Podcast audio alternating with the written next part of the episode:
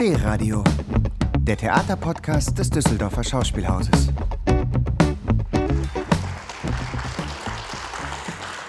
Ich möchte dich auch noch mal ganz herzlich willkommen heißen, liebe Elisabeth Bronfen. Es ist wirklich das Tolle, wenn man eine Reihe planen darf, ist, man darf einfach Menschen einladen, mit denen man sowieso gerne reden möchte.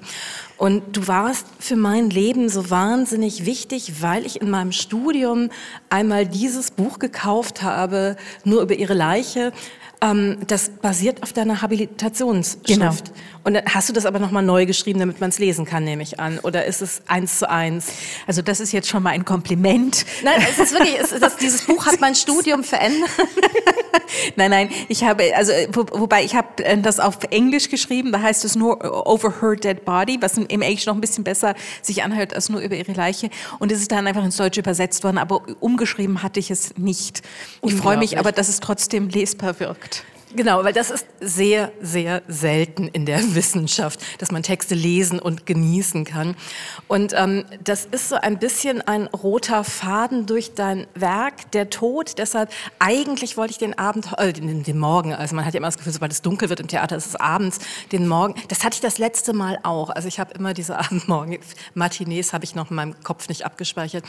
Ähm, The Future of Death nennen. Eigentlich möchte ich mit dir heute über den Tod reden. Ähm, ganz, ganz, ganz, ganz, ganz kurz noch zu dir, bevor wir, bevor wir zum Tod kommen. Du bist Kulturwissenschaftlerin, Literaturwissenschaftlerin, du bist Professorin für Anglistik, du hast den Lehrstuhl für englische irgendwie ähm, das am englischen Seminar für englische Literaturwissenschaft. Also Schwerpunkt eher amerikanische Literaturkulturwissenschaft, aber es ist am englischen Seminar. Genau. Die Prädominanz der Engländer ist noch immer groß. An der Universität Zürich, wo ich auch einmal sein durfte und es war auch sehr, sehr schön, dich als Professorin zu erleben, denn du bist ja neben vielem, vielem anderen auch eines der Vorbilder für meine Figur der Saraswati in meinem Roman mhm. irgendwie ähm, mhm. nur nur für die positiven nur für die mhm. positiven Aspekte von ihr, der ja auch hier aufgeführt wird. Also es heißt, wenn Sie es noch nicht gesehen haben und es sehen sollten, stellen Sie sich immer bitte auch Elisabeth Bronfen vor okay. als das charismatische Zentrum des hier auf dieser Bühne wird es aufgeführt, auf derselben Bühne. Ähm, weil ich, als ich studiert habe, mich so sehr nach Ah, nach Rollenmodellen, nach, nach Weibchenrollenmodellen. Also ich habe in den 90er Jahren studiert, da war das noch sehr, ähm, gerade ich habe auch Germanistik studiert, da gab es halt noch weniger Frauen, ähm, Professorinnen, aber auch Professorinnen, die einen entflammen lassen konnten. Also das, wenn ich Texte von dir lese, habe ich immer das Gefühl, es ist das Relevanteste auf der Welt, Texte erzählen und so viel mehr über unser Leben, über unsere Wirklichkeit als die meisten anderen Dinge, die ich, und, und es kommt ja auch alles rein, es kommen ja Medien in deine Texte rein, du, du, du gehst ja wirklich mit allen Formen von Texten um. Und man hat immer das Gefühl, ja, ist wichtig. Es ist wichtig, was wir machen. Wir sind nicht so mhm. die Randexistent, was auch sehr selten an deutschsprachigen Universitäten ist. Mhm. Also mein Vorbild, meine Vorbilder wiederum, es waren einige, aber äh, ich nenne jetzt nur Camille Paglia, die man jetzt heute fast nicht mehr kennt. Aber doch. das, doch, okay, gut. Aber die war, und das muss man sich wirklich schon vorstellen. Also ich ähm, äh, habe in den 80er Jahren studiert, promoviert, habilitiert und ähm, als ich äh, in den an Anfang 90er Jahre an die Universität Zürich kam, war ich wirklich die einzige Frau unter 40 in der Faku philosophischen Fakultät. Dann waren da vielleicht noch so drei junge Männer. Es gab schon auch noch ein paar Frauen, aber die waren einfach bedeutend älter und die waren wie eingemengt in die Menge von den ganzen Männern. Und man hat wirklich so das Gefühl, es ist trocken, es ist ernsthaft, es ist ein bisschen abgehoben. Man spricht im Englischen ja auch vom Elfenbeinturm. Und ich wollte nie in einem Elfenbeinturm sein. Und da war eben Camille Parr Natalia in ihren, was weiß ich, Lederhosen und zwei großen Hunden und unglaublich komplizierten Schmuck, die aber wirklich auch sich selbst inszenierte, um über die eigene Inszenierung zu zeigen, ähm, was man in der Literatur- und Kulturwissenschaft machen kann. Und dass es eben nicht einfach nur abgesondert in dieser, in dieser eigenen Welt der Universität oder Akademie, wie das auf Englisch heißt, ist. Also das war wirklich auch so das Vorbild für mich, weil mir geht es ja tatsächlich um was. Und mir geht es darum, dass Geisteswissenschaften, Literatur, Film etc., dass das extrem essentiell ist für jede Kultur, wirtschaftlich, politisch und so weiter.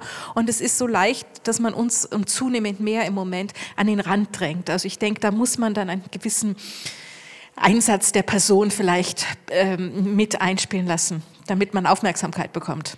Genau, ich habe auch das Gefühl, du liest Texte, wie ich sie lese, wahrscheinlich, weil ich es von dir gelernt habe.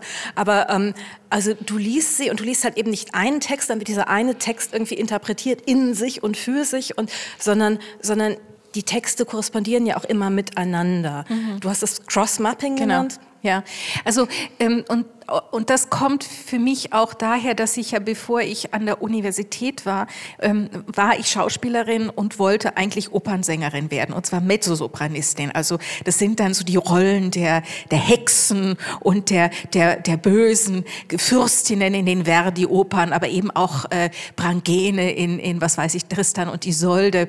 Ähm, und ähm, aus dieser Arbeit mit Leuten im Theater weiß ich, dass die ja selten einfach nur ein Stück nehmen und das nur so aufführen, sondern sie suchen ja immer Korrespondenzen dazu. Und das hat mich eigentlich immer interessiert, ähm, was passiert, wenn man verschiedene Sachen miteinander ins Gespräch bringt. Und zwar vor allem auch verschiedene historische Epochen. Also da ist dann für mich natürlich immer auch die Frage, weil ich mich ja so sehr für Shakespeare begeistern kann weiterhin. Was, was sagt Shakespeare uns heute? Wie gucken wir anders auf Shakespeare durch die Brille seiner vielen Verarbeitungen. Und damit meine ich gar nicht mal nur so sehr die konkreten, äh, was weiß ich, Inszenierungen oder Filmaneignungen, sondern andere Texte, die was von Shakespeare übernommen haben. Wie ändert sich dann der Blick auf Shakespeare? Also das wäre schon mal so ein Gespräch, was mich interessiert. Und da ich eine große Leidenschaft, also nicht nur für Film, sondern wirklich auch Hollywood und tatsächlich auch popularkulturelle Phänomene habe, weil ich denke, da lassen sich auch die Symptome der Zeit ablesen.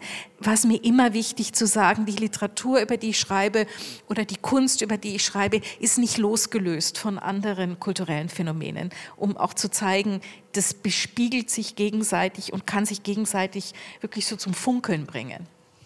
Du hast es ja tatsächlich geschafft, direkt am Anfang der Pandemie ein Buch über die Pandemie zu schreiben. Als ich da noch saß und dachte, oh Gott, die Pandemie hält mich davon abzuschreiben. Also ist die Pandemie sozusagen alle meine Fantasien zum Stoppen gebracht. Es gab plötzlich keine Zukunft mehr. Also wir wussten, irgendwo da hinten wird es eine Zukunft geben, aber wir konnten uns sie nicht vorstellen.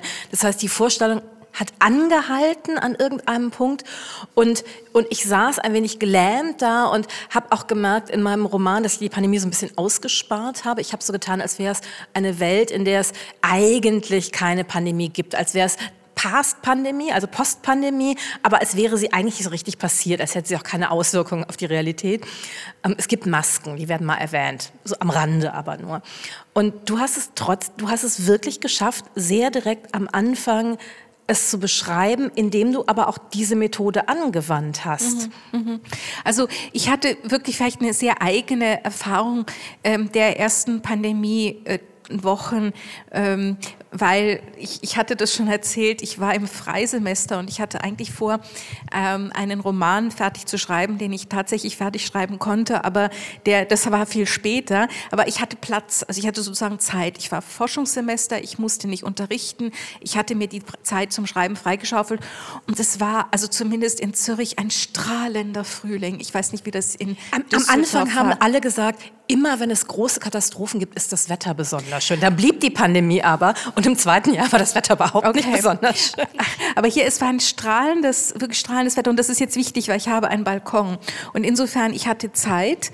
Auf einmal stand die Welt still, die Stadt war völlig leer. Ich konnte unglaublich schnell mit meinem Motorroller von einem Teil der Stadt zur anderen fahren und an anderen Orten Essen einkaufen. Die Läden waren auch leer und dann konnte ich einfach immer auf meinem Balkon sein und weil ich ein mutiger Mensch bin, habe ich dann immer auch so ein oder vielleicht zwei Leute auf den Balkon noch eingeladen. Es war also eigentlich ähm, für mich eher so ein Zeitstillstand und das ist eines der Bilder, die ich ja äh, dann aufgegriffen habe in meinem Buch angesteckt, ist der Begriff der ähm, Jetztzeit. Also was Walter Benjamin ein Sprung in der Zeit nennt.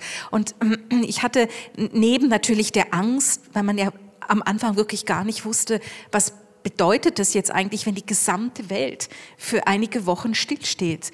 Äh, was heißt das jetzt? Aber ich habe das nicht so bedrohlich empfunden, sondern ich habe es eher empfunden als eine riesig große Frage. Und aus dieser riesig großen Frage, also diesem Sprung in der Zeit, auch die Vorstellung von Möglichkeiten, die sich da eröffnen. Also für mich war im Nachhinein, sieht das vielleicht ein bisschen zu optimistisch aus, ich hatte so das Gefühl, wenn wir jetzt einfach alle mal aufhören und es lag ja in der Luft, dass etwas nicht mehr stimmt, dass an diesem Rasenkapitalismus, an dieser irrsinnigen Globalisierung, an der Aufgehitztheit der politischen äh, Stimmung, dass da irgendwas nicht stimmt. Ich dachte, wenn es jetzt mal einen Stillstand gibt und wir innehalten müssen und in uns gucken müssen, dass das wirklich ein Moment auch von einer persönlichen und, und kollektiven naja, Meditation, Besinnung sein könnte. Und ich habe das Gefühl, die ersten paar Wochen hatten das in sich. Das hat sich dann natürlich in was ganz anderes entwickelt. Deswegen rückblickend sind diese ersten Wochen für mich eher, ja, ich habe die jetzt ein bisschen verklärt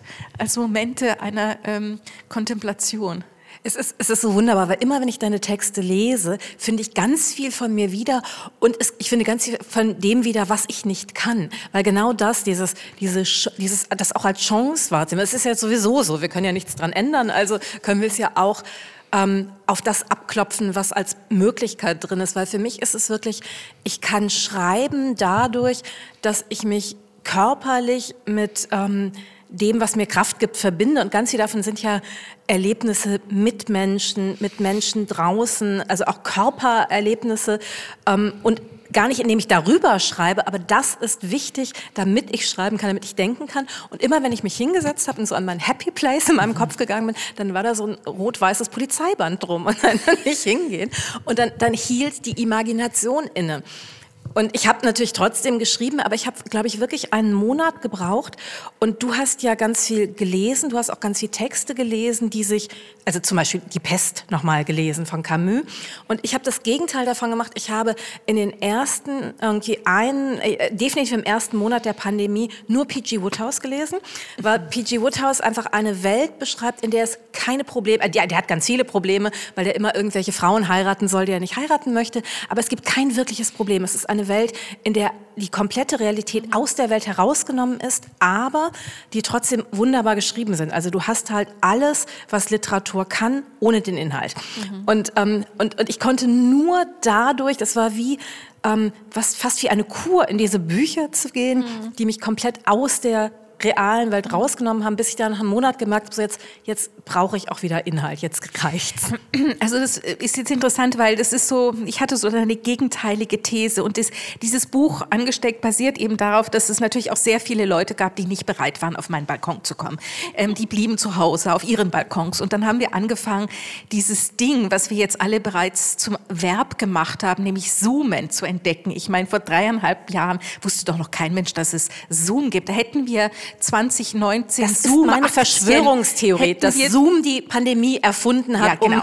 Um oder hätten wir 2019 Zoom-Aktien gekauft, wären wir jetzt Millionäre. Jedenfalls, dann habe ich mit anderen Leuten gezoomt oder geskypt. Und eben eine ist eine Journalistin, ähm, die fand, ach weißt du, Elisabeth, ich langweile mich, lass uns doch an einem späteren Nachmittag mit einem Glas Wein in der Hand per Zoom äh, über die Pandemie reden. Und ich dachte zuerst, na, was soll mir denn dazu einfallen? Aber mir ist dann tatsächlich beim Reden einiges einiges auch an eben Filmen und Literatur eingefallen. Und daraus hat sich dann dieses Buch ergeben, wo ich dann natürlich teilweise auch noch mal nachgeguckt habe. Also ich habe tatsächlich zum ersten Mal wieder Camus Die Pest gelesen und war ganz erstaunt. Normalerweise liest man ja Die Pest von Camus als eine Allegorie über die, die Nazi-Besatzung Frankreichs im Zweiten Weltkrieg. Es ist aber auch eine wirklich perfekte Chronik der fünf Stadien äh, innerhalb einer Pest. Und ich habe das Gefühl, wir sind noch immer nicht wirklich der, im fünften Stadium angekommen. Jedenfalls, das hat mich dann dazu geführt, viele andere Pestromane zu lesen, Boccaccio, ähm, diese Zeit, die man hat, um sich Geschichten zu erzählen, weil man draußen nicht herumlaufen kann. Und das Gleiche auch ähm, alle möglichen ähm, Filme, äh, be beispielsweise auch so etwas, wo man dann auf einmal etwas ganz anderes sieht, als was man erwartet hätte. Nosferatu kommt 1919 Also kurz nach dem Ersten Weltkrieg, das weiß, kann auch 20 gewesen sein. Äh, und den, das liest man natürlich eigentlich immer als den ersten großen Vampirfilm. Es ist auch ein großer Vampirfilm, nur es ist auch eine Pestgeschichte. Die Ratten, die Ratten. Die Ratten, die kommen, nein, man sieht, aber die, die Ratten werden verschifft in Osteuropa und man sieht über Karten und auch Meldungen in der Zeitung, wie sich dieses Schiff langsam von äh, Südosteuropa, äh, äh dem Meer entlang, in diese deutsche kleine Hafenstadt bewegt und was man aber in der Zeitung liest, ist die Bewegung der Pest, genau wie wir die Bewegung von Covid-19 von Wuhan über äh, Italien dann zu uns verfolgt haben. Die, das, die Gestalt dieser Pest ist dann halt der Vampir. Und das fand ich dann auch so interessant zu sehen. Man kann den Film auch anders lesen. Und ich fand das ja eben gerade beruhigend. Also es war ja meine These. Viele Leute, es war wirklich, also sie ist eine Anomalie. Außer ihr hat niemand P.G. Woodhouse gelesen und Komödien und Musicals geguckt. Nein, es gab einen riesigen ähm, Auf, also unglaublich viele Leute haben wirklich wieder angefangen, Horrorfilme zu gucken und Katastrophen. Das konnte man im Netz beobachten, ja. Top Streaming, ja. Ich habe mich dann auch gefragt, warum denn bloß? Und ich glaube, es hat schon damit zu tun, diese ganzen Katastrophenfilme, und das stimmt auch für die Katastrophenliteratur, die Pandemiefilme, das sind ja Überlebens, über, Überleb, es sind Texte von Überlebenden, es sind Survivor Stories. Mindestens ein Mensch muss immer überlebt haben, um die Geschichte zu erzählen. Und ich habe das Gefühl, auf einer ganz atavistischen Ebene hat es Leute beruhigt. Einerseits sich wirklich fallen zu lassen in etwas, was viel greifbarer, bedrohlich ist. Die Welt ist kurz vor dem Zusammenbruch oder eben furchtbare Contagion, der Film, den man von Söderberg, den man dann auf einmal als sozusagen die Prophezeiung dessen, was wir danach erleben, und das, war, das ist schon erstaunlich. Ähm, aber eben, das läuft ja auf eine Auflösung hinaus. Man will es noch extremer als im eigenen Leben, weil wir haben es ja hier in Europa nicht so erfahren, wie beispielsweise in New York oder Chicago, was nochmal wirklich, oder, oder London viel härter, oder eben vor allem Norditalien, ja. Ähm, also man steigert sich rein und man weiß aber, es gibt eine Auflösung. Ich glaube, diese Suche nach einer Auflösung hat den Reiz dieser Literatur ausgemacht. Naja, und es war eine absolute Katastrophenstimmung und gleichzeitig passierte ja nichts. Also Eben. irgendwie hauptsächlich saßen wir alleine in unseren Wohnungen. Ähm, und ganz lange kannte man ja auch niemanden oder ganz wenig Menschen, die es hatten. Man, das heißt irgendwie, ähm, es war maximale emotionale Anspannung, auch, auch nervliche Anspannung und gleichzeitig maximale Langeweile, was ja total anstrengend ist. Also was ja mit anstrengend ist, als, als viel Stress zu haben und viel zu machen, wo man es dann auch abbauen kann. Ja, und ich glaube, das verbindet uns auch. Wir reisen ja sehr viel herum. Also ich habe dann den Leuten immer gesagt, ich bin Anfang der 90er Jahre nach Zürich gezogen und ich war noch nie vor 2019 länger als drei Wochen am Stück in Zürich. Und jetzt war ich grounded für zwei Jahre. Da ändert sich vieles. Also da ändert sich auch eine Stadt, da ändert sich auch ähm, die, der eigene Umgang mit der eigenen Wohnung. Und ich verstehe schon, es war halt für viele Leute auch zum ersten Mal, mussten sie 24 Stunden am Tag mit dem Rest der Familie in ihrer Wohnung sein. Und das hat dann auch neue Perspektive auf die Familie und auf die Wohnung geworfen. Laura Kipnis hat ein sehr schönes Buch über Liebe in, in Love and Times of Contagion geschrieben, was irgendwie sehr, sehr amüsant ist, das zu lesen. Mhm. Ähm, aber eben dieses besch be be räumlich beschränkt sein, also und ich meine insofern, das, da hast du natürlich schon recht. Also wenn man mich in eine kleine Zelle tun würde, dann würde ich mich auch da irgendwie sehr schnell zurechtfinden und das Beste daran mach, daraus nehmen, dass ich da jetzt in dieser kleinen Zelle bin. Also ich meine so Mönchszelle natürlich. ähm, ich fand das einfach ein interessantes Lebensexperiment, aber ich verstehe schon, es braucht sehr viel, dass das für einen funktioniert. Und für mich funktioniert es, weil ich so viele Geschichten auch schon im Kopf habe äh, und über diese Geschichten nachdenken möchte und über diese Geschichte reden möchte. Und deswegen, wenn ich jetzt keinen Zoom oder Skype gehabt hätte, hätte das wirklich vielleicht an, an gut, dann hätten wir ein Telefon gehabt. Ähm, ich fand eigentlich äh, teilweise, dass eine ganz andere Form von Kommunikation dann auf einmal möglich war, weil ich mit Leuten regelmäßig gezoomt oder geskypt habe, die ich schon seit Jahren nicht mehr gesehen habe, weil sie wo ganz anders leben als ich. Und man hatte dann eine Zeit, wirklich sich aufeinander einzulassen. Also das meine ich ja, ich ja immer, ich sitze immer mit offenem Mund beeindruckt daneben, denn, und das ist ja auch eine der zentralen Thesen deines Buches, du hast ja relativ wenig Angst vor dem Tod, über den Tod zu schreiben. Und du sagst ja, eines der großen Probleme ist ja, dass wir den Tod sozusagen aus dem Leben herausdefiniert haben, aus unserer Wirklichkeit herausdefiniert haben. Und das, ähm, das sagst du natürlich jetzt viel schöner als ich, aber, aber dass, wir, dass wir den Tod wieder hineinholen müssen in unsere Lebenserfahrung. Also für mich wurde dann ein Text wieder ganz äh, wichtig, aber der wird mir immer in solchen Momenten des Umbruchs wichtig, nämlich Freud schreibt 19 15, also ein Jahr nachdem der Erste Weltkrieg beginnt, ein Text, der heißt ähm, zeitgemäße Bemerkungen zu Krieg und Tod. Den habe ich komplett anders verstanden als du und ich glaube, du hast recht, wie du in, interpretiert okay. hast. Also ähm, es ist eben so, Freud glaubt wirklich an internationale Beziehungen. Er glaubt wirklich an die internationale Politik. Er ist sich absolut sicher, äh, wir haben jetzt Frieden und Menschlichkeit und Verträge etc. etc. Und dann kommt der Erste Weltkrieg. Und ich glaube, wir vergessen, wie sehr dieser Erste Weltkrieg alles, also in Europa erschüttert hat, äh, was man erschüttern kann. Und er, ein Jahr später schreibt er, wie, wie konnte das sein? Wie, wie, wie, ist es möglich, dass unsere großartige europäische Kultur derartig barbarisch geworden ist und die Leute sich gegenseitig umbringen? Und dann sagt er, wir sind enttäuscht. Und weist darauf hin, dass in dem Begriff Enttäuschung ja auch der Begriff Täuschung drin liegt. Das heißt also, die Enttäuschung heißt, man muss ein Stück Täuschung abgeben. Und ähm, für ihn läuft es eben nicht darauf hinaus, wir müssen uns jetzt und wir müssen jetzt alle akzeptieren, dass wir nur noch barbarisch und, äh, und aggressiv und zerstörerisch miteinander umgehen. Aber es geht ihm schon darum, dass er sagt, wir haben und es gibt auch gute Gründe dafür, ähm, den Tod verdrängt. Also den Tod finden wir in der Welt der Fiktion. Da dürfen Helden Helden sterben, da dürfen die Helden auch alle möglichen Leute umbringen, wir sterben mit den Helden etc. etc. Wir überleben, also das, was ich auch vorher schon so gesagt habe.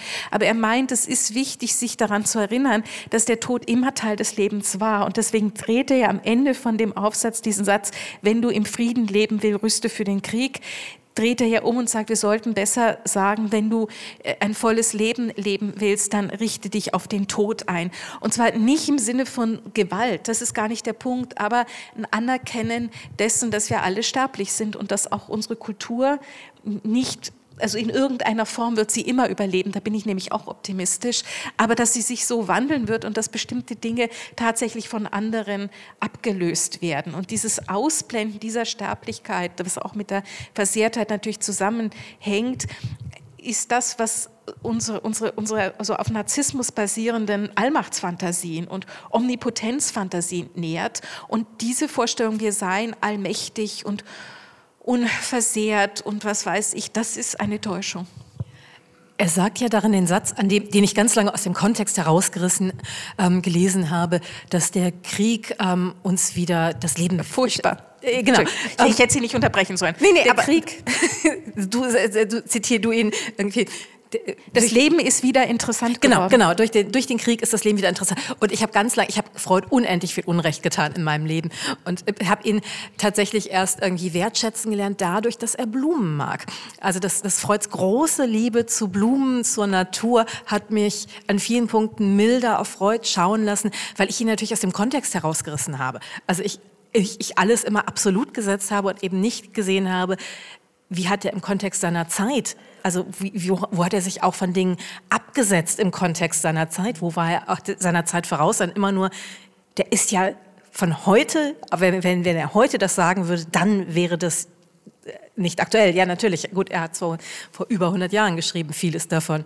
Aber, aber dieser Satz, ich habe ihn tatsächlich so gelesen, als würde er sagen, wir brauchen die Erfahrung des Krieges, weil Krieg ist toll, sondern er sagt ja, weil der Tod wieder in die menschliche Erfahrung hineintritt. Deshalb wird das Leben also interessant. Also das ist, also das ist, was er damit meint. Und natürlich, wenn man diesen Satz liest, äh, das, das Leben ist wieder mit dem Krieg wieder interessant geworden, erschrickt man tatsächlich.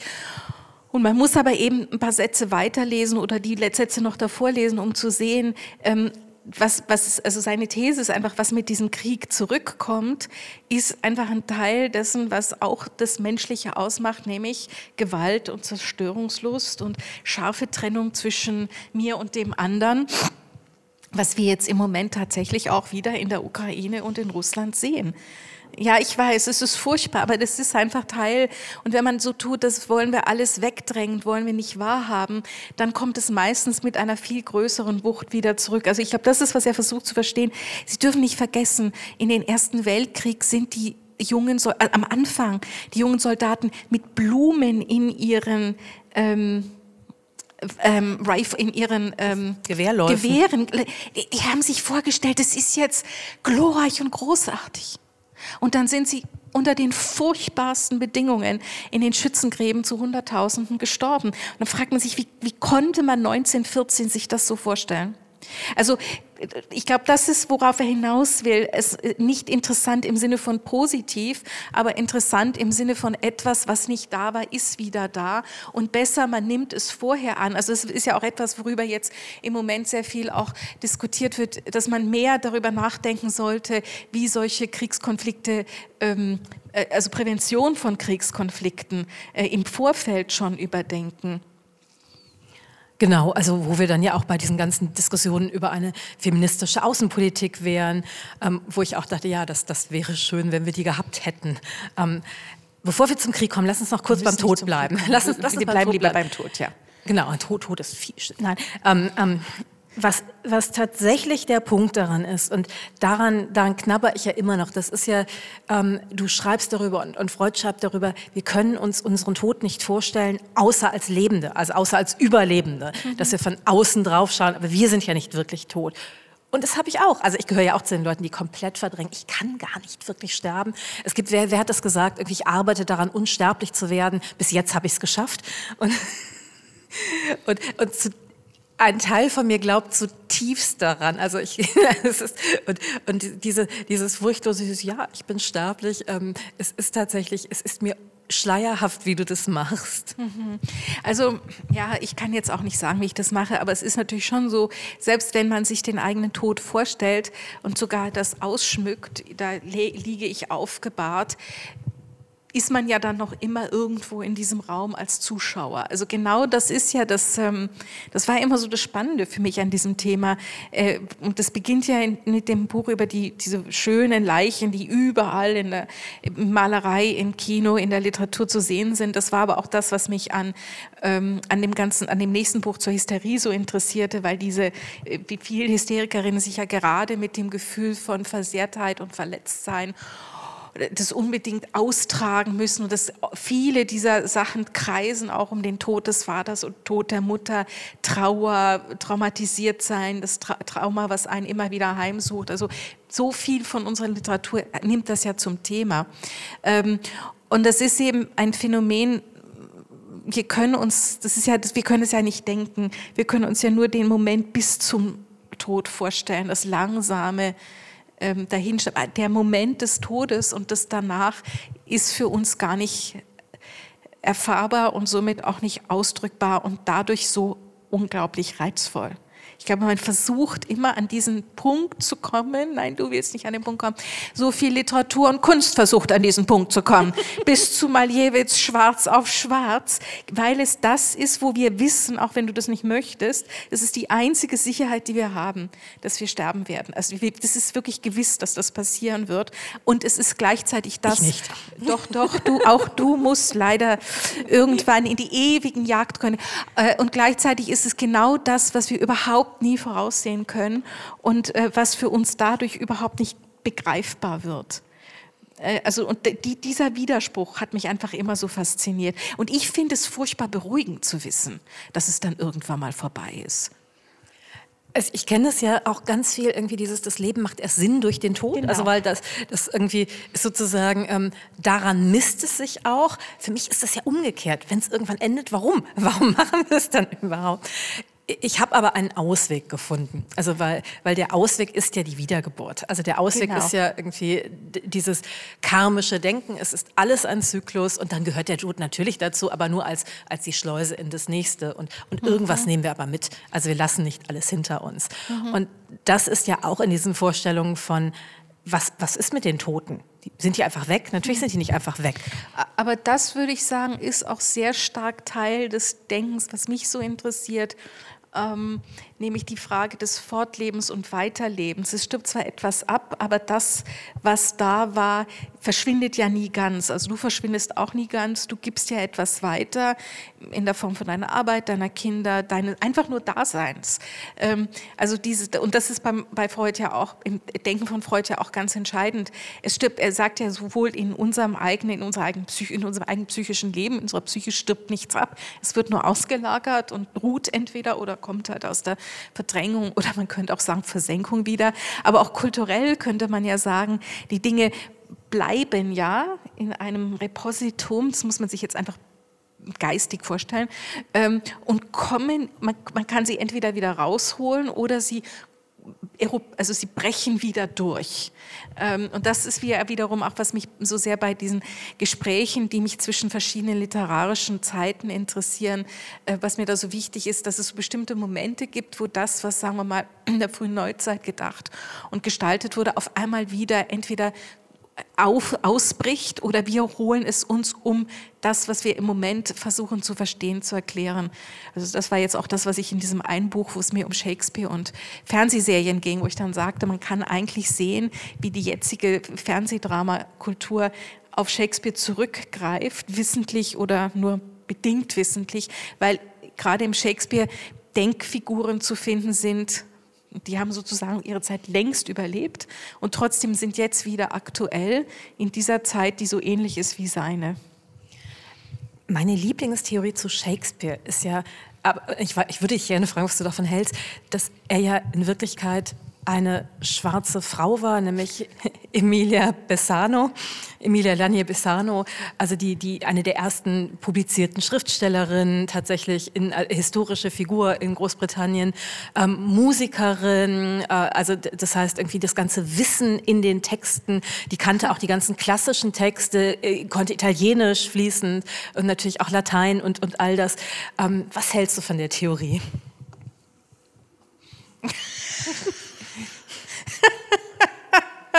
Was halte ich von der Theorie? Also, ähm, es ist ja so, wir wissen ja gar nicht, wer Shakespeare war. Also Shakespeare. Außer dass er Emilia Bessano war natürlich. Okay, okay, er war eben Emilia Bessano. Er könnte aber auch Emilia Bessano gewesen sein. Nein, das Interessante ist ja, ähm, Shakespeare, ich meine, wir haben dieses Bild, wir haben diese Figur, wir haben das Haus in Stratford upon Avon etc. Aber ähm, das war das ja, ja auch schon mehrmals abgebrannt ist. Das finde ich ja auch so toll. Das Haus ist da, es ist zwischendurch mal abgebrannt, aber es ist dasselbe Haus. Auch da gibt es eine Kontinuität, obwohl wenig von, dem, von der physikalischen Wirklichkeit da geblieben ist. Wo hat deine Emilia gelebt? Ähm, zum größten Teil auch in London. Ah ja, okay, gut. er hat sich mit ihr ausgetauscht. Nein, das Wichtige an den, an den Shakespeare-Stücken ist ja, wie sehr das eine kollaborative Arbeit war. Also wie sehr da die Schauspieler mit, mit am Text gearbeitet haben. Also deswegen ähm, sehe ich da ja so viel Nähe zwischen dem und diesen jetzigen äh, Fernsehserien, weil da gibt es ja ein Writers Room und da schreiben ja ganz viele Leute und da sind die ProduzentInnen und ähm, äh, Regisseurinnen mit Witness und so involviert, wie, wie die eigentlichen Scriptwriters. Und Jüdin, Jüdin war sie auch noch. Okay. Also alles, also alles hat sie abgedeckt sozusagen. Okay, gut, also bitte, Ihre These stimmt, sie hat völlig recht. Wir wissen jetzt, wer Shakespeare war. Aber es könnte sein, weil er, also für uns, wir interessieren uns ja nicht für die reale Figur, sondern das, wofür er einsteht. Und er steht eben tatsächlich in der frühen Neuzeit deswegen so einzigartig, weil er so viele unterschiedlichen Positionen und so viele unterschiedlichen Arten des Denkens in diese, in seine Werke hat einfließen lassen und weil diese Figuren so psychologisch kompliziert sind. Also vor allem, wenn man das vergleicht mit den anderen Dramatikern der Zeit wie Marlowe, den ich persönlich sehr mag, oder Middleton oder Webster, die haben alle nicht gut überlebt. Das kann man alles praktisch nur noch sehr verkürzt auf die Bühne bringen. Bei Shakespeare ist das, das ist, das ist wirklich was Eigenes innerhalb dieses Kontextes. Und das ist der Grund. Und die Weil Geister. Weißt, und die, die Geister, Geister bei ja. ihm. Also, und ich glaube, das hat auch viel mit dem Tod zu tun. Die Geister, die halt aber trotzdem weiter anwesend sind und wiederkommen. Das ist ja, also gerade die Geister bei Shakespeare es gehören ja auch so zu dem Grund, warum mir dieses Werk so viel ähm, bringt, wenn ich über viele andere Dinge auch nachdenke, weil mit den Geistern verbinden sich ja, lassen sich ja zwei Dinge verbinden. Einerseits, Shakespeare schreibt ja in dem Übergang vom Mittelalter in die frühe Neuzeit. Das heißt, es ist eine Zeit, wo eine Form des Denkens, im England ist das jetzt das Angli die anglikanische Kirche und der Anfang eine, eines Rationalismus wird setzt sich durch als die dominante Art des Denkens, aber es gibt das Frühere, also das, was ich magisches Denken nenne, also das ganze Zurückgreifen auf den Aberglauben, auf die viel weiblichen Wissenspraktiken mit Kräutern und ähm, eben auch den Geistern, den Feen, den Gespenstern. Also das ist so der eine Teil. Und der andere ist, mit den Geistern ist halt auch diese Idee verbunden, dass Sachen aus der Vergangenheit, aus dem Bereich des Todes zu uns zurückkehren. Und da ist ja auch interessant, die anglikanische Kirche kennt ja das Purgatorium nicht. Also eigentlich gäbe es das in ja, der Zeit. Ja, und Heinrich der Achte, das war ja wirklich auch der Kampf zwischen den Leuten, die an Geister geglaubt haben genau. und denen, die nicht an Geister geglaubt genau. haben. Genau. Und dann später auch nach Elisabeth der Ersten James, der ein ganzes Buch über Dämonologie geschrieben haben. Also genau wie stehen wir zu dieser anderen Art des Wissens, die jetzt nicht mehr die dominante sein soll, und wie stehen wir zu einer Vergangenheit, die uns einfach immer wieder heimsucht und uns nicht loslassen will. Ich glaube, das kommt in den Stücken von Shakespeare auf so eine interessante Weise zusammen. Ähm, vielleicht nur ganz kurz zur Erklärung. Also es gab halt diese Vorstellung davon, aus dem Himmel will niemand zurückkommen, aus der Hölle kann man nicht entfliehen. Also kann es Geister nur als Seelen geben, die aus dem Fegefeuer zu genau. uns kommen, um uns Botschaften zu geben. In der Regel moralische Botschaften oder im Sinne von irgendwie dein Onkel hat mich getötet. Also ähm, ähm, Hamlet. Genau. Aber es ist bei Shakespeare eben immer mehr als nur moralische Botschaften. Es ist halt auch die Anwesenheit des Todes im Leben und ja, und auch, ja, eben, jetzt kommen wir wieder auf Begriff, den Begriff der Versehrtheit und auch der Fatalität. Also diese Geister sind ja oft auch Erscheinungen, halluzinatorische Erscheinungen. Vor dem, der großen Schlacht am Ende von Richard III. kommen ja diese ganze Parade an Geistern und sprechen sowohl mit dem Richmond, der ist dann der Sieger und der wird dann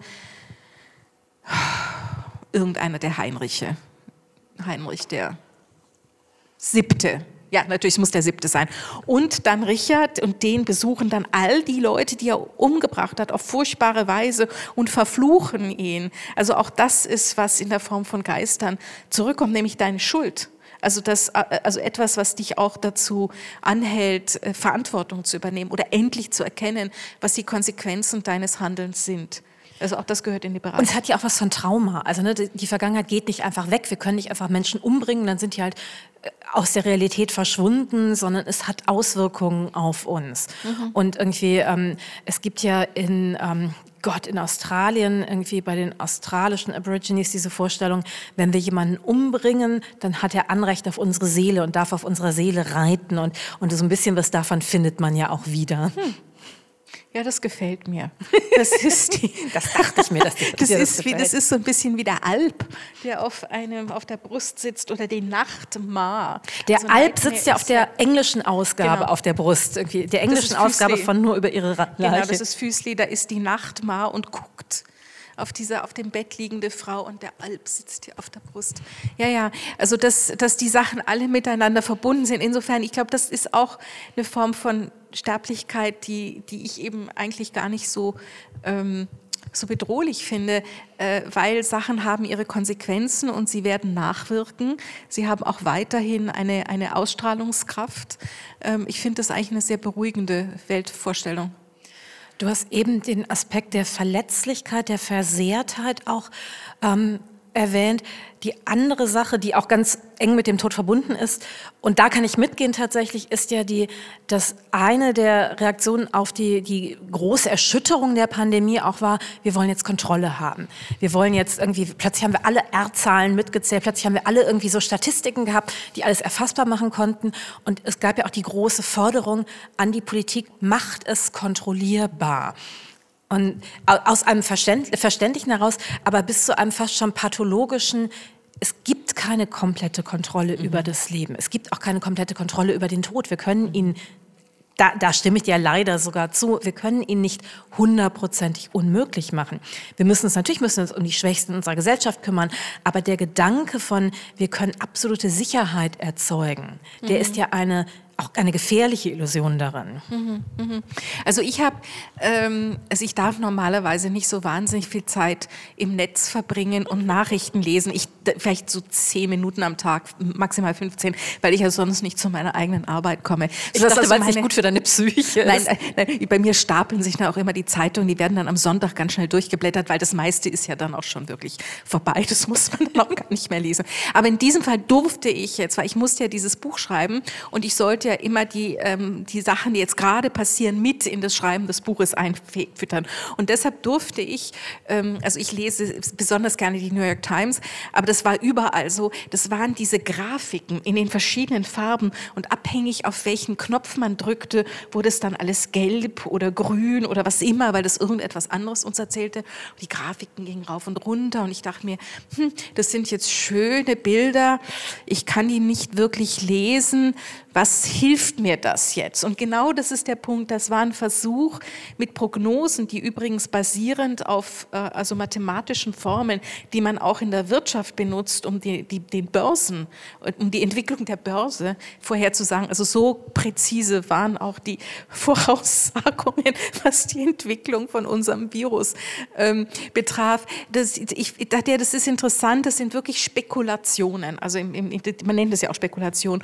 Und deshalb war für mich aber dann die Literatur wieder so interessant, weil die Literatur spekuliert ja auch. Also es sind zwei Wege, Kontrolle zu gewinnen über etwas. Nur in der Literatur oder in der, in der Kunst ähm, wird zumindest zugegeben, das ist jetzt reines Fabulieren. Es ist notwendiges Fabulieren, es ist aber es ist ein Fabulieren. Es ist ein Versuch, eine Erklärung anzubieten, ein Muster vorzustellen, aber es gäbe auch viele andere und wir machen das, um irgendeine Form von Sicherheit zu geben. Also ich zitiere ja auch immer so gerne den Hans Blumenberg, der sagt, warum erzählen wir? Also im besten Fall, um uns die Zeit zu vertreiben und im schlechteren die Angst. Und ich glaube, das ist ganz wichtig. Die Kontrolle, die man bekommt, hat damit zu tun, diese Angst, die man nie wirklich greifen kann, irgendwie zu vertreiben. Du hast diesen schönen Satz gesagt, dass wir diese Statistiken und diese ganzen irgendwie ähm, Prognosen angeguckt haben, wie so ein Gegenzauber. Mhm, ja, irgendwie. genau. So. Und der war auch so schön farbig. Ja. Und es gab einem dann so das Gefühl, ah ja, das ist jetzt beruhigend, diese Farbe und jene und die schmilzen alle ineinander. Nur wenn man sich dann zurückgelehnt hat und gesagt, ja, was wird mir denn da gesagt, hat der Zauber für mich nicht funktioniert, für viele andere. Ich kenne Leute zum Beispiel, im Nachhinein ist das auch erstaunlich, aber ähm, sie erinnern sich, wir haben doch so, also viele Leute haben doch so ähm, unglaublich gerne dann den, den ähm, Mr. Fauci oder hier heißt er Thorsten, Thorsten, ja genau. Äh, Koch heißt er bei uns zugehört, weil das wirkte so beruhigend. Das wirkte so wie die Posaunen der Engel in der Bibel, die dann über was verkünden und man denkt, jetzt wissen wir, was los ist und wir vertrauen dem jetzt und so weiter. Eine gute Freundin von mir hat tatsächlich auch immer Träume von ihm gehabt, wo er dann als Erzengel gekommen ist. Genau, ja, ja. ja, ja. Und hat er aber auch immer online genau, gestellt, die Träume. Also es war immer sehr, sehr hübsch. Genau, der, der als Erzengel und Fauci auch als Erzengel, ja genau. Nur die, das ist ja alles jetzt, hat sich ja wieder aufgelöst. Das ist ja hübsch, dass du das sagst, weil, weil irgendwie ja gleichzeitig, also es war ja immer dieser Kampf irgendwie Freiheit versus Sicherheit, was natürlich nicht stimmt. Also mhm. das eine ohne das andere geht ja nicht. Also es müssen ja beides Bewegungen in der Gesellschaft sein. Am Anfang gab es ja die großen Proteste gegen die Maßnahmen. Jetzt gibt es ja die großen Proteste gegen das Auflösen der Maßnahmen.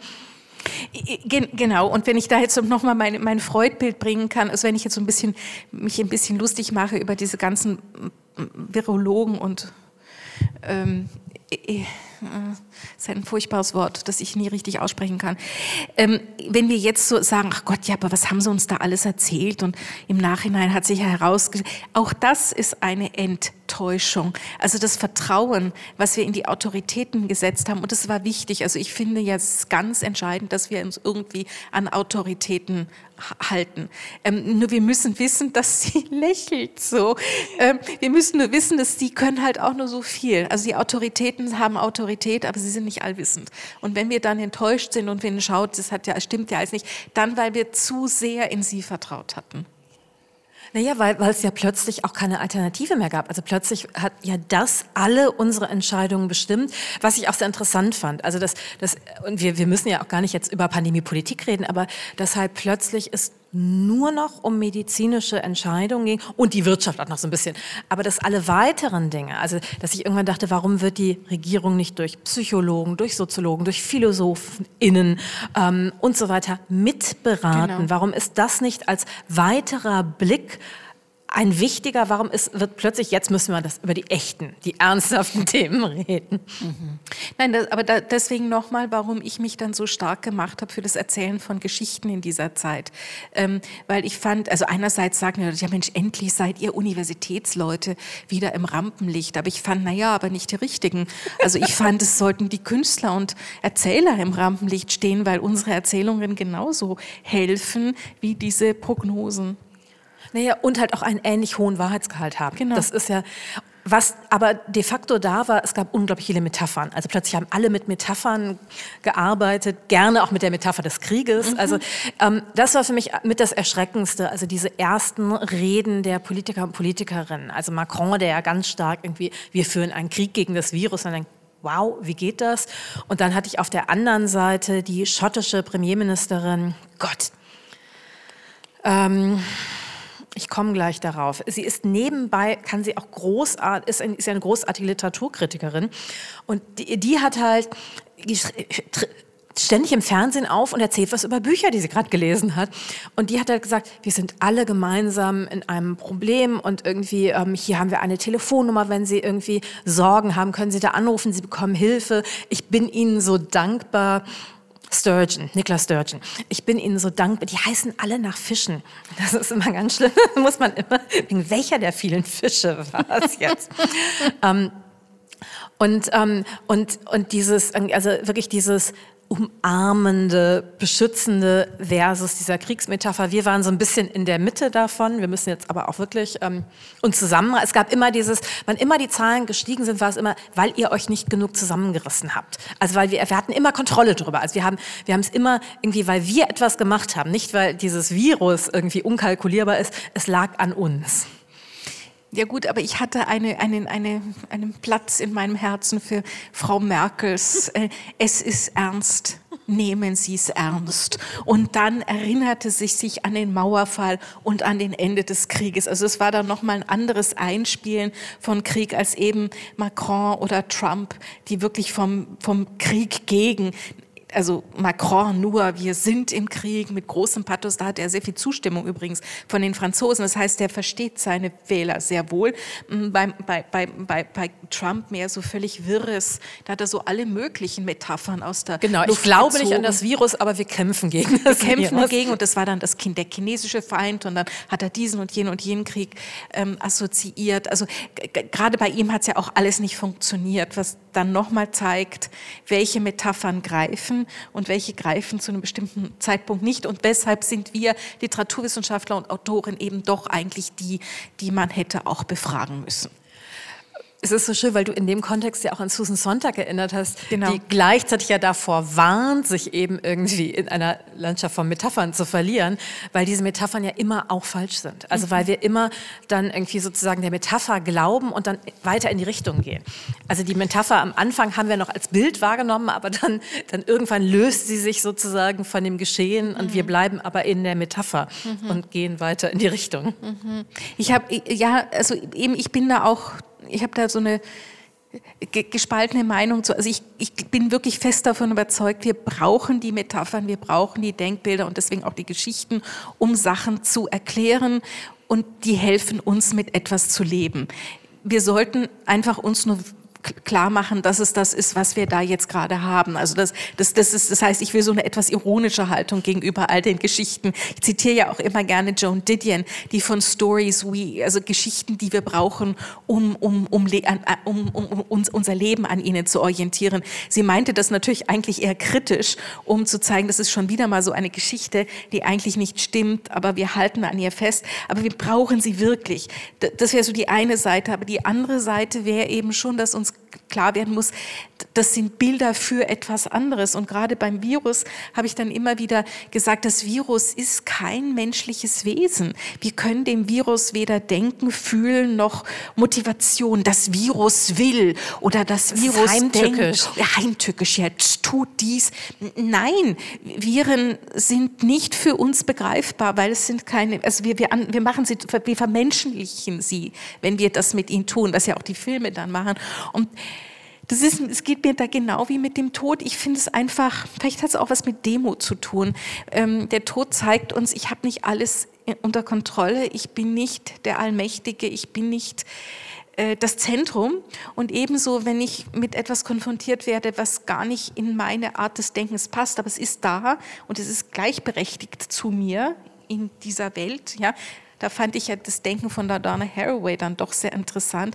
Das zwingt mich auch zu sehen, es gibt noch ganz andere Wege in der Welt zu sein und irgendwie auch wenn ich jetzt schon denken sage, stimmt es ja nicht, weil das Virus nicht denkt oder vielleicht denkt es ja doch, aber es denkt ganz anders. Aber einfach gezwungen zu werden, wirklich die absolute Grenze von dem, was ich bin, einzusehen und zu sehen, ich muss das vielleicht ein bisschen vermenschlichen, weil ich es sonst nicht begreifen kann, aber das verfehlt natürlich eigentlich, was ein Leben mit einem Virus wie Covid bedeutet. Aber ich glaube, das ist ja die Somit Sache. Mit dem wir Tod. können Statistiken nicht begreifen. Wir können sie nur begreifen, wenn wir uns eine Geschichte darüber erzählen. Und genauso ist es ja mit dem Virus. Wir können das Virus an und für sich nicht begreifen. Wir müssen uns eine Geschichte darüber genau. erzählen. Wir müssen wissen, dass viele dieser Geschichten einfach falsch sind.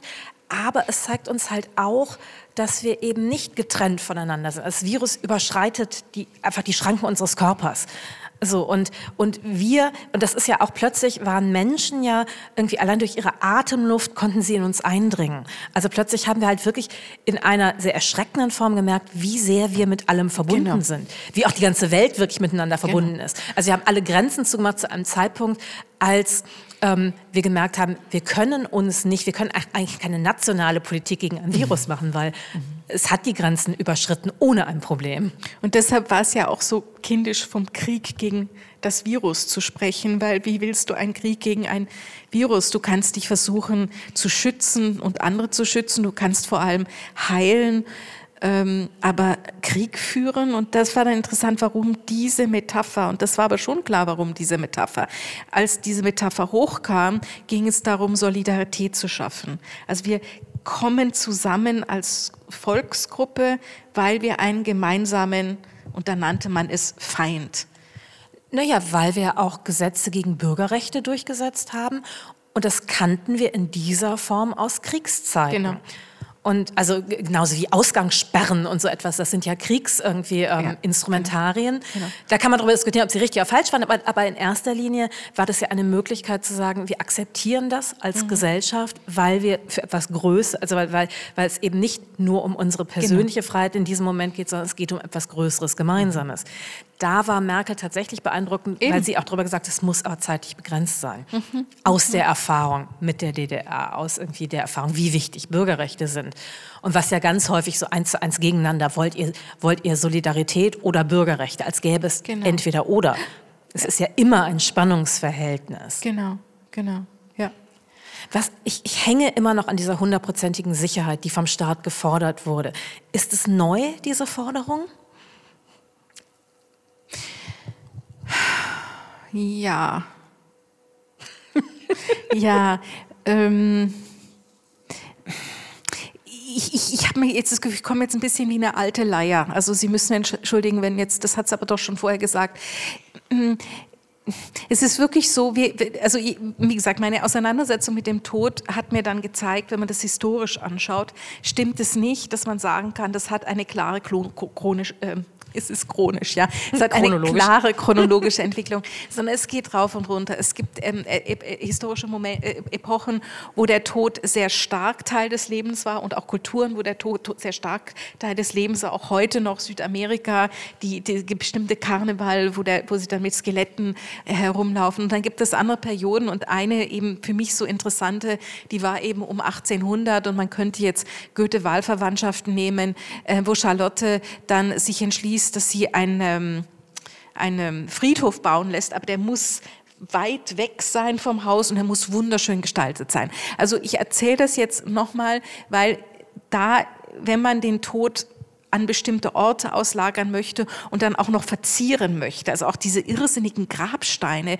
wo unten liegt ein langsam zerfallender Körper, irgendwann ist er dann nur noch Knochen und oben auf ihm irgendwie so wunderschöne, nackte, engelartige Frauen in den Friedhöfen. Da hat ja der, diese, diese Frauen haben ja mit dem, mit dem Tod unten drunten, drunter gar nichts mehr wirklich zu tun. Also es ist eine, sowohl eine Auslagerung als auch eine Ästhetisierung und Verschönerung. Das war ja, was mich überhaupt bei diesen schönen toten Leichen so interessiert hat hat.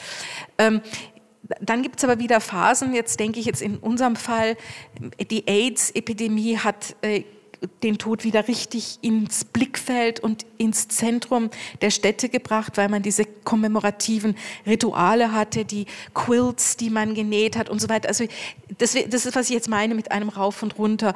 Ich, ich denke nur, jetzt waren wir wieder an einem Zeitpunkt, wo wir wirklich dachten, mit AI, mit der ganzen ähm, medizinischen Technik, haben wir das wirklich, wir haben so viel Kontrolle über den Körper und über das, was den Körper äh, krank macht und, und, und, und unsterblich macht.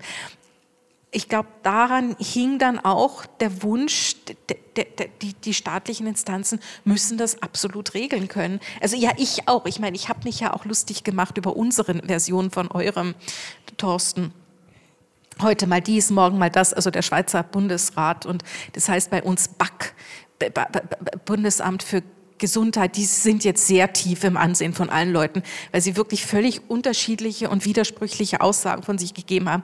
Aber man muss sagen, ja gut, sie wussten es einfach auch gar nicht. Und ich glaube, unsere Verärgerung hatte damit zu tun, weil wir das Gefühl hatten, aber die werden doch bezahlt, die müssen das doch können, das sind doch Experten. Und ich glaube, der Und Wissenschaft ist doch objektiv und die hat doch die Wahrheit in der Hand. Also was auch so ein, so ein, äh, so ein Verkennt, was so ein kindlicher Blick auf Wissenschaft ist. Genau, und da verkennen wir einerseits, was sie können und was sie nicht nicht können und verkennen wiederum auch unsere Täuschung, dass das alles erklärbar sein müsste. Ich, ich, meine Haltung ist eigentlich nur die, hätten Sie von Anfang an gesagt, Leute, wir wissen es nicht wirklich. Also unsere Erfahrung, Episte nein, e-, Epidemiologen, so heißen die. Unsere Erfahrung ist, aus früheren Pandemien könnte sich Folgendes so entwickeln. Deswegen empfehlen wir XYZ. Dann hätte man diese, diesen Unsicherheitsfaktor als Erzählung, also als Geschichte gehabt. Anstatt zu sagen, wir sagen euch jetzt das, das ist die Wahrheit, um dann permanent die revidieren zu müssen. Aber das hätte man dann mit Versehrtheit übrigens zu tun. Die können ja auch etwas Versehrtheit zugeben und sagen, wir wissen es eigentlich nicht wirklich, aber das wäre die beste Option. Aber hätte man dann die Maßnahmen durchsetzen Nein, können? natürlich nicht. Auf der anderen Seite, und das ist das, was ich das, So kommen wir wieder zurück zu Frau Merkel, dass sie natürlich in dem Punkt recht hat. Wir müssen jetzt einfach aufhören, an uns zu denken und wir müssen an die Solidarität denken. Und ich glaube, dass Menschen ja tatsächlich sehr solidarisch waren. Genau. Also ich meine, ähm, im Internet haben dann immer alle gepostet, was nicht gelaufen ist und wo sie jemanden gesehen haben, der die Maske abgezogen hat, was es natürlich alles gibt. Aber ich habe ja hauptsächlich mitbekommen, wie unglaublich solidarisch Menschen waren, wie, wie sehr sie sich Mühe gegeben haben, sich an, an vieles zu halten, was ja in der Form überhaupt nicht überprüfbar sein konnte. Und dann die kleinen Regelüberschreitungen, klar, die erschienen uns dann viel größer, als dass man sich denkt, wow, das war wirklich möglich, wir haben das alle gemacht. Und ich glaube, da ist der Widerspruch. Das hat nur deswegen funktioniert und im Nachhinein hat es dann auch zu so viel Unmut geführt. Ja, aber vielleicht auch, weil es von oben, ähm, ne, ihr müsst es jetzt machen und weil vieles dann auch wirklich unlogisch galt, dass die Leute ja hauptsächlich gesagt haben, warum soll ich mich daran halten, wenn das gilt? Also das, das keine Ahnung, irgendwie, warum soll ich mich impfen lassen, wenn derjenige, der geimpft ist, dessen Kinder irgendwie äh, Covid haben, trotzdem arbeiten muss. Also es gab ja ganz viele dieser, also dieser, dieser ähm, Maßnahmen, die sich so, die sich widersprochen haben. Das war ja auch schwierig, während aus einem wir wollen alle gemeinsam etwas Gutes machen. Wie können wir, also auch diese dieses Selbst ständig an dem mitarbeiten. Und ich glaube, sobald jemand sagt, ich entscheide es für euch, wenn wir die Verantwortung abgeben, sitzen wir da und sagen, das gefällt mir jetzt nicht. Und das ist was ganz anderes, wenn ich sage, es ist meine Entscheidung und deshalb stehe ich auch hinter und ich will es machen. Und ich würde dann doch noch mal was anderes ähm, mit ins Spiel bringen, weil ich kannte also ich kenne die noch immer, aber redete damals sehr viel mit Leuten in Bergamo und sehr viel mit Leuten in New York City aus verschiedenen Gründen. Und die hatten wirklich ein ganz anderes Verhältnis, weil sie den Tod auf der Straße förmlich gesehen haben. Also das, das ändert, glaube ich, doch nochmal eine Einstellung, um jetzt auch wieder diese Frage des Todes mit ins Spiel zu bringen. Das war ganz konkret. Ähm, und äh, da, die waren so viel disziplinierter, ähm, weil sie wussten, worum es da jetzt geht. Äh, und in, also Freunde von mir, die in Brooklyn leben, die gesagt haben, wir haben die ganze Zeit die Sirenen, äh, des, des, die, die Ambulanzen gehört und wir haben die Wägen gesehen, wo man die Körper in den Bodybags reingelegt hat, weil man keinen Platz hatte, also weil man sie nicht schnell genug begraben konnte und so weiter und so weiter. Ähm, also da, da, da kommt noch mal was anderes mit ins Spiel. Das Virus selber können wir nicht sehen, es ist unsichtbar. Also das, deswegen dieser Überwunsch nach Kontrolle, weil der Feind nicht greifbar, also der Feind, jetzt sage ich es auch schon, die Bedrohung oder wie man das nennen möchte, nicht greifbar ist. Und wenn man das dann nicht sieht, deswegen auch die Auslagerung des Todes an Stadtrand von eben um 1800 und dann wieder mit in, in die Welt bringen. Ich glaube, das ist auch nochmal so, so ein Balanceakt, wenn man den Tod einfach so unsichtbar macht. Und der ist in unserer Kultur, also in unserer äh, mitteleuropäischen Kultur verhältnismäßig unsichtbar, dann wird er natürlich noch beängstigender, als wenn man eine Kultur hat, wo man wirklich mit dem, mit dem physischen Leiden, mit der Krankheit und mit dem Tod, die, früher war das ja alles im Haus. Das ist so schön. Wir hatten gestern Abend, wir hatten ein, ein, ein wir haben uns vorher zum Essen getroffen und ich habe dann eine Geschichte, die ich genau, als wir darüber gesprochen haben, wir wollen dieses Gespräch machen, im, in, in, ich will immer sagen in der Zeitung lesen, das war natürlich im Internet, aber in, in der Zeitung im Internet gelesen, ähm, dass in ähm, einer der genau. ältesten Städte der Welt, irgendwie lag in Zentralanatolien, die Menschen mit den Toten zusammengelebt haben, also die, die halt im Haus begraben haben. Dann haben die aber zwischendurch wieder ausgegraben und, und, und was mit denen gemacht und dann wieder begraben. Jedes Mal, wenn sie sie ausgegraben haben, haben sie die Häuser neu begraben bemalt. Und dass dann die ähm, Archäologen anhand der verschiedenen Schichten, wie die Häuser bemalt wurden, und die Pigmente waren dann halt auch in den Gräbern immer wieder zu finden, weil, weil die waren ja ausgegraben, während das Haus neu bemalt wurde. Und dann wurden sie wieder eingegraben, irgendwie sehen konnten, wie häufig sie die auch ausgegraben haben. Und wenn die umgezogen sind, haben sie ihre Toten auch mitgenommen. Mhm. Und das fand ich irgendwie total bewegend tatsächlich. Mhm. Mhm, mhm. Es ist eben ein, ein, ein anderer Umgang, der uns extrem fremd ist, aber über den ich auch gerne nachdenken möchte. Ich war ja auch, als ich das erstmal Finnegans Wake gelesen habe, nichts davon verstanden, aber die Idee des Wakes, also die Idee des, genau. jemand stirbt und dann setzen wir uns nicht zusammen nach der Beerdigung, sondern mit der Leiche hin und trinken drei Nächte durch und reden über diesen Menschen. Mhm. Und er ist anwesend und kann uns in gewisser Form auch mhm. noch hören. Das ist ja die Vorstellung. Wir feiern diesen Menschen, machen aber auch, auch Witze über diesen Menschen. Das ist ja nicht nur pietätsvoll, mhm. also wie wir das Gefühl haben, wir dürfen der Tote auch nicht schlecht reden, sondern irgendwie, ähm, sie sind halt Teil der Gemeinschaft der Lebenden aber noch darin. Mhm. Und das habe ich tatsächlich sehr vermisst. Das habe ich auch in der Pandemie sehr vermisst, also wo, wo da ja dann gerade, wenn Menschen mit Covid gestorben sind, die Angehörigen sie nicht sehen konnten. Und, und das war ja fast für mich in dem Begreifen der Pandemie etwas, was ich am schwierigsten finde, mhm. immer noch mhm. darin. Mhm.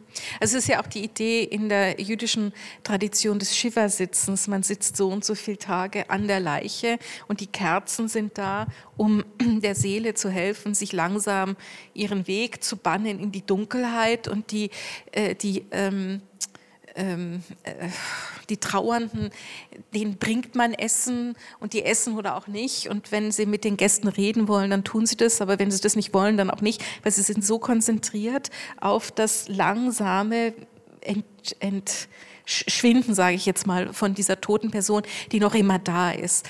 Ähm, also das, das ist so eine, äh, ja genau, das Und ist an sich so eine ähnliche Geschichte. Ja. Den, den Schwerpunkt von dem Moment des Todes, also wir, wir zählen ja, wann ist Atemzug, wann ist kein Atemzug mehr.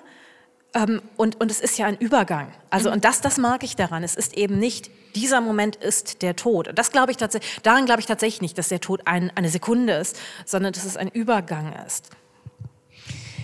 Ja. Sehr gut. sagst ja. Die letzte Sache, und dann würde ich nämlich gleich gerne das Gespräch auch noch öffnen, falls Sie Fragen haben. Wenn nicht, habe ich noch ganz viele Fragen hier. Was ich sehr, sehr interessant fand im Kontext auf, wir wollen das Leben kalkulierbar machen. Ich habe eine Studie darüber gelesen, wie wichtig aber auch Risiko für Menschen ist. Und die haben das, ähm, ich glaube, der Auslöser für diese Studie war, dass irgendwo an einer sehr ähm, heftig befahrenen Kreuzung, wo es immer viele Unfälle gab, die Ampel ausgefallen ist. Und irgendwie man dann dachte, okay, oh Gott, jetzt gibt es viel, viel mehr Unfälle. Das Gegenteil war der Fall, weil alle viel vorsichtiger gefahren sind. Also dass, dass eben mehr Sicherheit nicht zu mehr Sicherheit führt, sozusagen. Dieser absurde Effekt. Aber genau da könnte man doch auch nochmal diesen Freud-Satz bringen, das Leben ist wieder interessant geworden. Also wenn Autofahren wird wieder interessant, wenn wir jederzeit sterben können. Nein, aber wenn die Ampel nicht mehr da ist, dann musst du einfach wacher sein. Da musst du einfach mehr aufpassen. Dann musst du vielleicht auch rechts und links schauen, anstatt dich nur auf die Ampel ähm, zu konzentrieren. Das geht ja bis hin irgendwie zu diesen ähm, ganzen Studien über, über Kinder, dass wir ja versuchen, unsere Kinder unglaublich sicher aufwachsen zu lassen, dass Kinder aber es natürlich brauchen. Also ne, mhm. ne, die Erfahrung, draußen zu spielen, die Erfahrung, ihre eigenen Risiken einzugehen, ähm, die Erfahrung, ähm, sich selber auch, auch messen zu können. Und das ist also für mich als Mutter wirklich relativ schwierig, weil ich finde es nicht schön, den Gedanken, lass deine Kinder mal Risiken eingehen, hurra. Aber, aber es gibt ja ganz viele Studien darüber, dass je behüteter Kinder aufwachsen, desto mehr Gefahren haben sie auch im weiteren Leben, irgendwie Depressionen zu entwickeln und so weiter und so weiter, dass wir ihnen eben etwas vorenthalten, was auch wichtig für sie ist. Hm. Und ich, ich, da fällt mir jetzt der Begriff der Achtsamkeit ein. Ähm, also nicht Wachheit, aber wirklich wieder lernen, achtsam zu sein. Und achtsam heißt ja zweierlei. Also einerseits sich der möglichen Bedrohungen, Gefahren, einfach Risiken, Kontingenzen bewusst sein, anstatt zu denken, die habe ich alle im Griff. Aber achtsam heißt auch wirklich ganz bewusst in der Welt zu sein. Also ein, mein, eines meiner Lieblingshassobjekte sind Menschen, Sie wissen jetzt auch schon, was ich hier mache, die mit diesem Cellphone in der Hand so langsam zombie-mäßig sich vom Bürgersteig auf die Straße bewegen und dann einfach so langsam über die Straße laufen, wo ich erstens finde, du könntest doch auch die Welt anschauen, aber nicht nur das, ich komme jetzt hier gerade und habe Vorfahrt. Ähm, und aber nein, ich sehe nicht mal dies. Ich, wieder zurück zu, da ist jetzt jemand umgefallen und dem könnte ich helfen, über die Straße zu laufen. Oder, weißt du, also dieses, dieses, es ist nicht einfach nur vorprogrammiert, wie ich das in meinem Cellphone sehe. Ich kann das ja total gut verstehen, aber du bist auch so. Du nee, läufst auch mit deinem Cellphone in der Hand. Nee, aber ich habe ja den Menschen gegenüber, die mit dem Buch in der Hand irgendwie die Straße entlang gehen, immer ein tiefes Gefühl von, ja, wir sind alle irgendwie Brüder und Schwestern im Geiste. Und ich glaube, da bin ich einfach irgendwie vorteilsbeladen. Das eine ist das gute Medium, das andere ist das böse Medium. Vielleicht lesen sie dasselbe Buch auf dem Cellphone.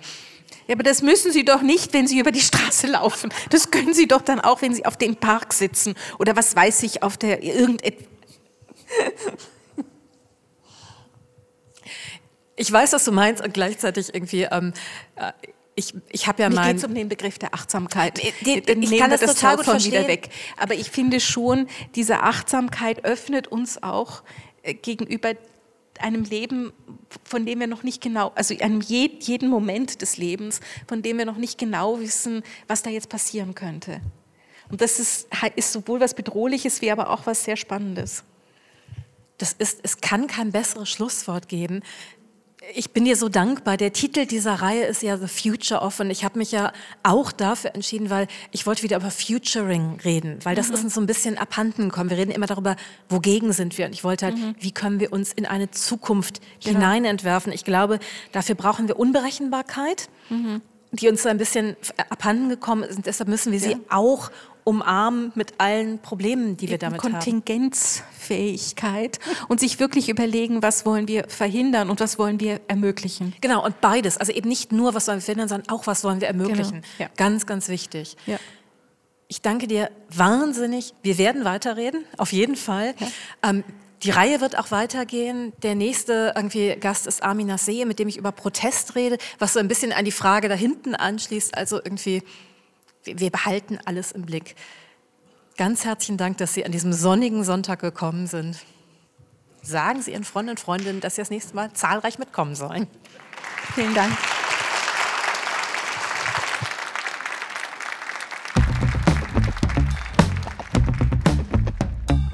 D-Radio, der Theaterpodcast des Düsseldorfer Schauspielhauses. Im Netz unter www.dhaus.de und auf allen gängigen Streaming-Portalen.